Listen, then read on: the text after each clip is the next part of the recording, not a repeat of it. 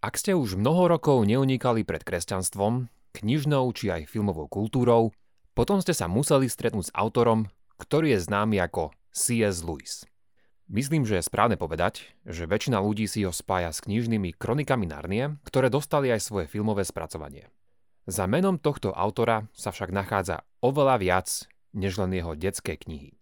A to zvlášť, ak reč príde na tému kresťanstva a kresťanskej apologetiky. A preto si v dnešnej dávke nájdeme priestor, aby sme si povedali práve niečo Luisovi a jeho ceste ku kresťanstvu. Počúvate pravidelnú dávku, vzdelávací podcast pre zvedochtivých, ktorý nájdete aj na denníku ZME a v časopise Týždeň. Ja som Andrej Zeman a v mojich dávkach sa venujem témam histórie vedy a náboženstva. Podporte našu tvorbu trvalým príkazom alebo cez Patreon a všetko info je na pravidelnadavka.sk. Veľká vďaka, vážime si to.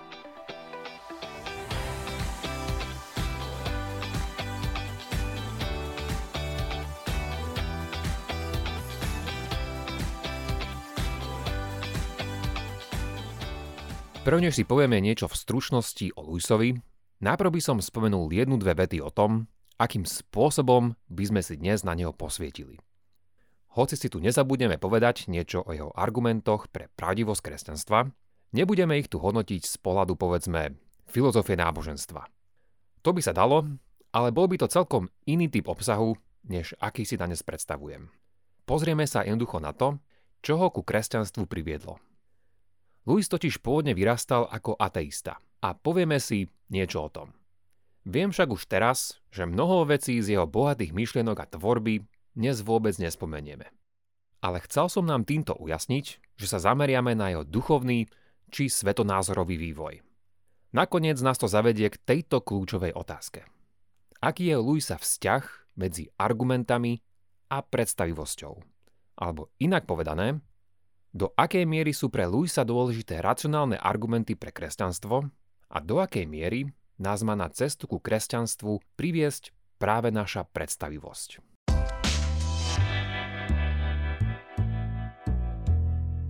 Začnime Luisov život jeho menom. Jeho autorské meno môžete často počuť ako C.S. Lewis a v plnom znení by to bolo Claude Staples Lewis. Avšak nik ho nevolal Claude, Claude Staples ani nejak podobne. Už v skorej mladosti, keď mal asi 4 roky, sa Louis začal označovať ako Jaxi a nakoniec ako Jack. Vraj to bolo na základe mena jeho obľúbeného psa, ale nie je to úplne jasné. Dnešného autora tu budem označovať ako Louis, ale ak bol ešte v mladom veku, použijem občasne aj meno Jack. Stihol som už spomenúť, že Louis pôsobil v Oxforde, ale rodený angličan nebol.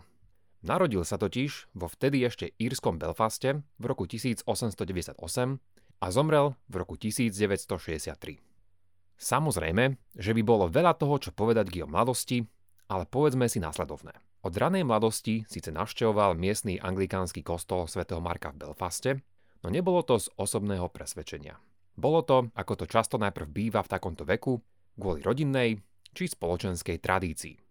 Vieme, že najprv sa snažil aj o kresťanský život spojený s modlitbami, ale asi od svojich 14 rokoch bol ateista. No predsa, aj napriek tomu, bohoslužby navštevoval naďalej. A trochu podobne tomu bolo aj v prípade jeho rodičov. K týmto náboženským tradíciám síce prechovávali lásku, ale ich viera nemala nejaké silnejšie prejavy. Keď mal Louis 16 rokov, prijal zároveň birmovku a prvé sveté príjmanie a to napriek tomu, že, ako sám napísal, bol v stave úplnej náboženskej neviery. S otcom však túto tému vtedy nenačal, lebo vraj vedel, čo by mu odpovedal. Že by nešlo o to, či má alebo nemá nejakú svoju osobnú vieru, ale o nábožensko-kultúrnu hĺbku týchto tradícií. Jeho ateizmus sa však postupom času začal rúcať v základoch a tak mu teda nevydržal celý život. Vieme povedať, čo sa presne stalo? Myslím, že je správne sa na to pozrieť ako na zopár prítokov, ktoré sa nakoniec vliali do jednej jeho novej rieky a tým u neho vytvorili akýsi nový, kresťanský svetonázorový prúd. Aby sme v tomto vytvorili zmysel a uvideli, ako o tom rozmýšľal, musíme si povedať niečo o tom, čo sám Louis označil ako tú úplne hlavnú vec vo svojom živote –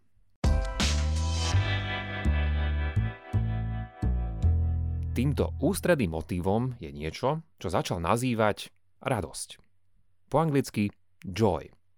Ale nebola to len taká nejaká hociaká bežná radosť, ako keď povedzme váš obľúbený tím strelil gól či vyhral zápas. Vidno to už v tom, že tento pojem radosť písal vždy s veľkým prvým písmenom. Presnejšie by teda bolo povedať, že s týmto termínom radosť prišiel preto, lebo na to už nenašiel vhodnejšie slovo. A tu je zhruba to, čo pod touto radosťou myslel. Radosť je pre Luisa hlboká túžba jeho vnútra, ktorá k nám prichádza v nečakaných momentoch a týmto pádom nás prekvapí, zaskočí či aj šokuje. Preto aj svoju biografiu v roku 1955 nazval Prekvapený radosťou. Táto radosť prichádza v rôznych chvíľach a môže byť prejavená naozaj mnohorakými spôsobmi. Napríklad, prvý zážitok takejto radosti sa u Jacka stal vďaka úplnej, takej bežnej obyčajnosti. Bolo to vtedy, keď mu jeho brat Warney ukázal, ako zostrojil z plechového vrchnáka od kexikov malú podobizen záhrady. Už počas svojich prvých desetich rokoch života mal Louis niekoľko zvláštnych zážitkov spomenutej radosti. Nepôjdem teraz do detajlov, ale napríklad v dvoch prípadoch šlo o zážitky cez isté prekvapivé pasáže v literatúre.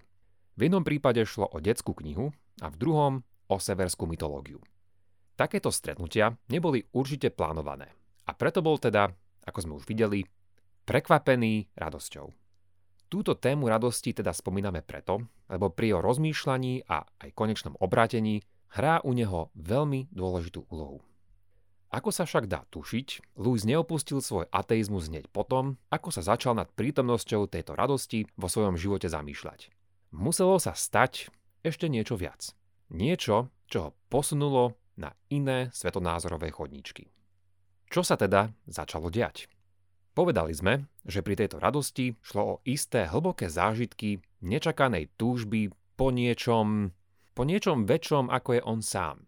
Ako aj tento samotný zážitok. A možno, a pravdepodobne určite, ako aj tento svet.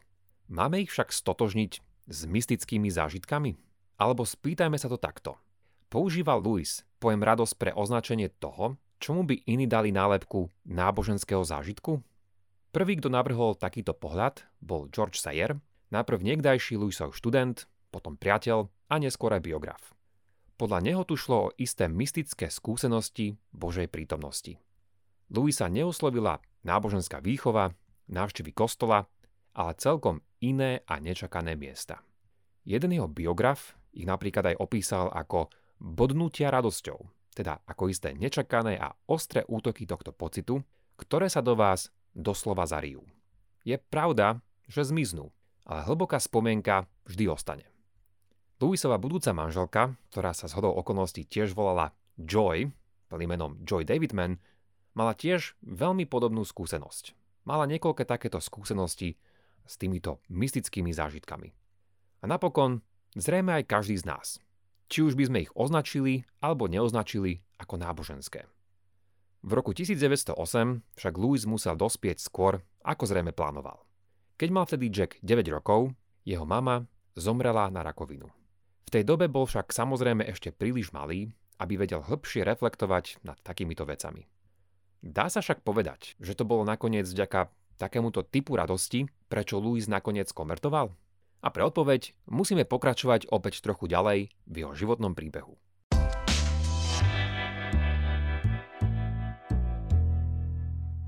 Louis začal študovať v Oxforde a najprv tu dokončil svoje filozofické štúdium. Hneď na to, aby mal lepšie vyhliadky, sa rozhodol obohatiť svoj životopis štúdiom anglickej literatúry. Vtedy bol ešte samozrejme niekto, koho by sme mohli označiť ako neveriaceho, prípadne ako materialistu či naturalistu. Je to v tejto dobe, keď si začal všímať, že mnohé knihy sa začínajú obracať proti tomuto jeho svetonázoru. Šlo tu buď o autorov súčasných, alebo tvoriacich minulosti. Boli to pre neho autory, ktorí písali mimoriadne pútavo a hlboko. Napríklad John Milton, Chesterton, ale aj iní. A naopak, autory, ktorí boli neveriaci, napríklad George Bernard Shaw, John Stuart Mill alebo Herbert George Wells, podľa neho tieto kvality nemali. Napriek tomu takéto literárne stretnutia ešte neviedli k zmene jeho myšlienok. Neskôr spomínal, že jeho správny krok malo byť pozrieť sa na to, či je svetonázor týchto kresťanských autorov pravdivý. A hoci to bol podľa jeho neskorších slov logický krok, vtedy ešte tak vôbec nespravil. Rozhodol sa ako si príjmať ich literárnu nadradenosť aj bez toho, aby musel ich kresťanský pohľad na svet preskúmať pod lupou. Títo kresťanskí autori mu pritom neponúkli žiadne nejaké vedecko-filozofické dôvody pre kresťanstvo. Čo mu však ponúkli, bola pestrá a bohatá vízia kresťanského pohľadu na svet. A tomu nasadilo do hlavy celkom veľkého chrobáka. Louis teda presedlal zo štúdia filozofie na štúdium angličtiny a čoskoro aj na celoživotné venovanie sa tomuto jazyku. Jeho cesta ku kresťanstvu sa týmto pádom vydala celkom inými chodničkami, než ako by tomu bolo, keby ostal len pri filozofii. Takto sa začala rozvíjať Louisova predstavivosť a zamýšľal sa čoraz viac nad dôležitosťou príbehov a ich mytológií. V roku 1925, keď mal ešte len 26 rokov, sa stal členom, aj keď nikdy nie profesorom, jedného z oxfordských kolegí s názvom Maudlin College. Bolo to tu, kde zostal počas ďalších 30 rokov, keď svoje učenie nakoniec presunul do nedalekého Cambridgeu. Zaujímavosťou je, že pri tradičnom rituáli jeho prijatia do tohto kolégia mu každý z kolegov zatriasol rukou a povedal Prajem ti radosť. Pre Luisa to boli vtedy prorocké slová. Jeden autor píše, že to bolo práve vďaka jeho dlhotrvajúcemu ateizmu, prečo dokázal písať pútavé knihy o kresťanstve. Ateizmu totiž rozumel. V tej dobe by mohol povedať aj spoločne s Karlom Sagenom, že vesmír je všetko, čo tu je, bolo a bude. Niektoré udalosti a ľudia mu však začali túto pozíciu nahlodávať. Napríklad jeho dvaja veľmi dobrí kamaráti zanechali naturalizmus, ktorý s ním dovtedy zdieľali. Neobratili sa síce na kresťanstvo, ale Louis bol tak či tak zaskočený. Celá táto viera v nadprirodzený svet sa mu zdala až príliš, až príliš stredoveká. Jeden z týchto kamarátov sa volal Owen Barfield a ten mu poukázal na niečo, čo označil ako chronologické snobstvo. To jest, len preto, že nejaké zmýšľanie má svoj povod minulosti, ešte vôbec neznamená, že ide o zlý či nepravdivý pohľad. Louis pochopil, že má pravdu a tento koncept chronologického snobstva môžete stretnúť aj v jeho diele Rady skúseného diabla. Barfield tak Louisa presvedčil, že kľúčová otázka nie je, či si niečo zaslúži nálepku stredoveké, moderné a podobne, ale či je to pravdivé. Ak niečo zmizlo zo spoločnosti nie preto, že to bolo vyvrátené, ale preto, že to vyšlo z módy, tak to ešte nevraví nič o pravdivosti. Louis tak začal skúmať svoju pozíciu, ktorú niekedy nazýval naturalizmus, materializmus alebo realizmus a začal v nej postupne nachádzať isté nezrovnalosti. Vynorili sa pritom pre neho tieto tri problémy. Prvý bol pôvod rozumu alebo racionality. Uvažoval takto. Ak sa naša racionalita vyvinula len evolúciou, potom vraj nie je dôvod veriť, že naturalizmus môže vyskúmať pravdu. Evolúcii má ísť len o našu schopnosť prežitia a nie o nachádzaní pravdy a pravdivých opisoch tohto sveta. Ďalej tu bola morálka či etika.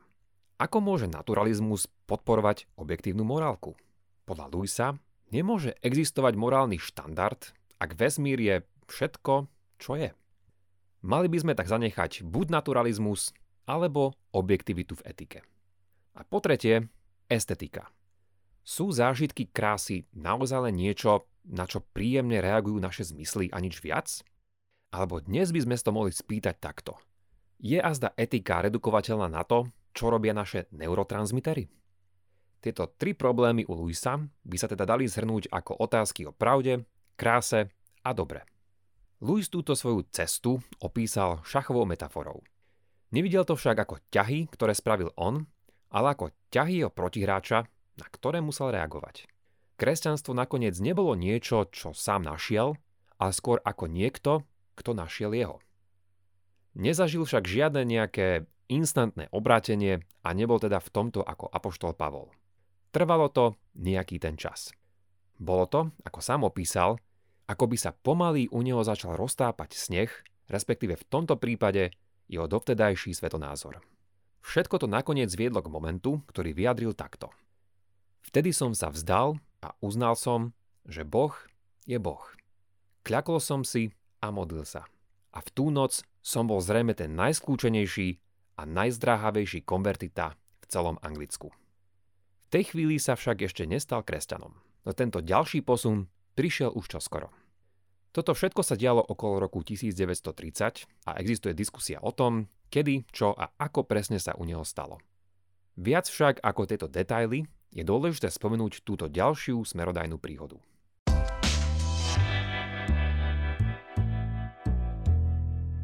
Bolo to presne 19. septembra 1931, keď mal Lewis jeden životmeniaci večerný rozhovor s J.R.R. Tolkienom. Tolkien bol vtedy už jeho blízky priateľ a kolega. Táto konverzácia, ktorú vtedy mali, však nebola o radosti a teda na kresťanstvo ho nasmerovala iná téma.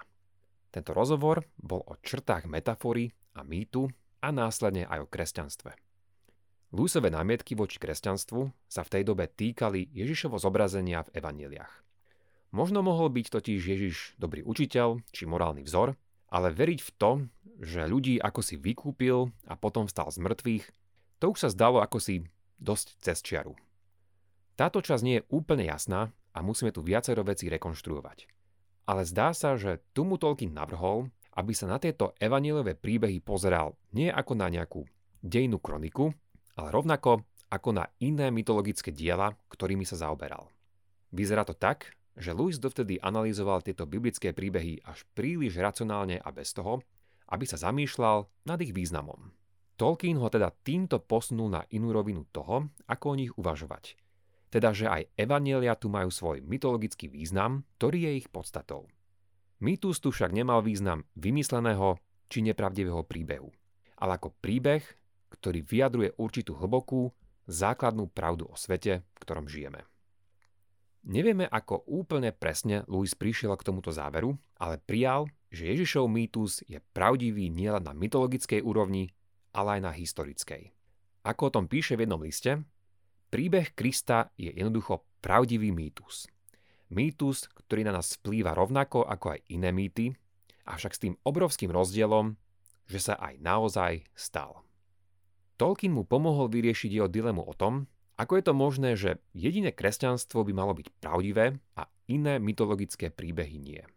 Riešením bolo, že žiadne z nich nie sú nevyhnutne milné, alebo aspoň vo všetkom milné. Sú však len akýmsi predobrazom či tieňom toho, čo možno nájsť v kresťanstve. Toto všetko, čo sme doteraz povedali, otvára mnoho otázok. Ale spomeňme len tieto. Čo sa nám týmto snaží povedať Lewis o vzťahu pútavosti mytológie či predstavivosti a racionality. Čo je u Luisa presne úlohou mýtu? Má azda nejakým spôsobom udať smer nášmu rozhodovaniu v prípade, že sme agnostici a nevieme, ale predsa len sa chceme rozhodnúť. Luisovi zástancovia tvrdia, že pre Luisa to nie je tak, že predstavivosť má tromfnúť akékoľvek racionálne argumenty. Nie je pravda ani to, že by ateistov či agnostikov vnímal ako neracionálnych. Ako sa raz sám vyjadril, Existujú dôvody pre aj proti tvrdeniam kresťanstva, ktoré plne racionálne mysle môžu vyhodnotiť rôzne. Louis nakoniec svoje zrelšie uvažovanie spísal a prenesol vo svojich príhovoroch pre radio BBC počas druhej svetovej vojny. Jeho hlas sa tak napokon stal zrejme druhým najznámejším v celej Británii, a to hneď po Winstonovi Churchillovi. A tieto myšlienky, ktoré tu predniesol, napokon spísal aj do svojej najznámejšej knihy, ktorá vyšla v češtine ako k jádru kresťanství a v slovenčine ako hovorí o neobyčajnom kresťanstve. Nie je to však dielo, ktoré ponúka nejaké deduktívne argumenty, ktoré by mali niekoho prinútiť prijať kresťanstvo. Aspoň to je jeden pohľad. Skôr môžeme povedať, že ponúka víziu, ktorá sa dotýka ľudskej túžby po pravde, kráse a dobre. Je to niečo, ako keby tu ponúkol čosi ako vedeckú teóriu, ktorá by vysvetlila všetky naše pozorovania o svete. Ponúka tu argumenty, ale myslím, že dá sa na to aj pozrieť ako na nejaké pozvania. Jeho koncept radosti je tu predstavený aj vo forme argumentu a snaží sa poukázať na to, prečo Ježiš musel byť viac ako len obyčajný učiteľ, alebo prečo morálka má byť objektívna a má svoj pôvod iný než čisto evolučný. Na všetko toto by sme potrebovali viac času. Niektorí kritici však tieto body brali ako filozofické argumenty no iní navrhujú vidieť jeho projekt ako ponúknutie bohato vysvetľujúceho pohľadu. Ako napísal v jednej svojej inej eseji, verím, že slnko vyšlo nielen preto, že ho vidím, ale preto, že vďaka nemu vidím všetko ostatné. O čo tu teda Lewisovi ide? Je teda pointou isté existenciálne rozhodnutie? Čiže také, ktoré nemôžeme spraviť len na základe nejakých racionálnych argumentov? Podľa mňa Lewis by proti takémuto tvrdeniu veľmi neprotestoval. Už na začiatku dávky som vedel, že prídeme práve k tomuto bodu. Teda, že sme načali veľa zaujímavých vecí a nespomenuli pritom mnohé ďalšie Lewisové myšlienky, na ktoré opäť mnohí ďalší reagovali. Všetko, čo sme tu nespomenuli, však skúsme zobrať ako nejaký úvod do ďalších zvedochtivých kútov, ktoré môžeme neskôr rozoberať. Nie je to tak, že Lewis nemal svojich kritikov. Mal ich v skutku veľa. Rovnako ako aj svojich obdivovateľov. Vraví sa pri tom, že Lewisa a jeho tvorbu buď niekto miluje, alebo nenávidí. Do akej skupiny by ste sa zaradili vy? Ďakujem, že ste si túto dávku vypočuli až do konca. Ak vám priniesla podnetné rozmýšľanie, budeme vďační, ak našu tvorbu podporíte aj finančne. Všetko info nájdete v popise tejto dávky alebo na pravidelnadavka.sk. Ak máte ohľadom dnešnej dávky nejaký koment alebo otázku, napíšte mi ju cez naše sociálne siete alebo e-mailom na andrej.pravidelnadavka.sk Teším sa na vás na budúce. Buďte zvedochtiví a nech vám to myslí.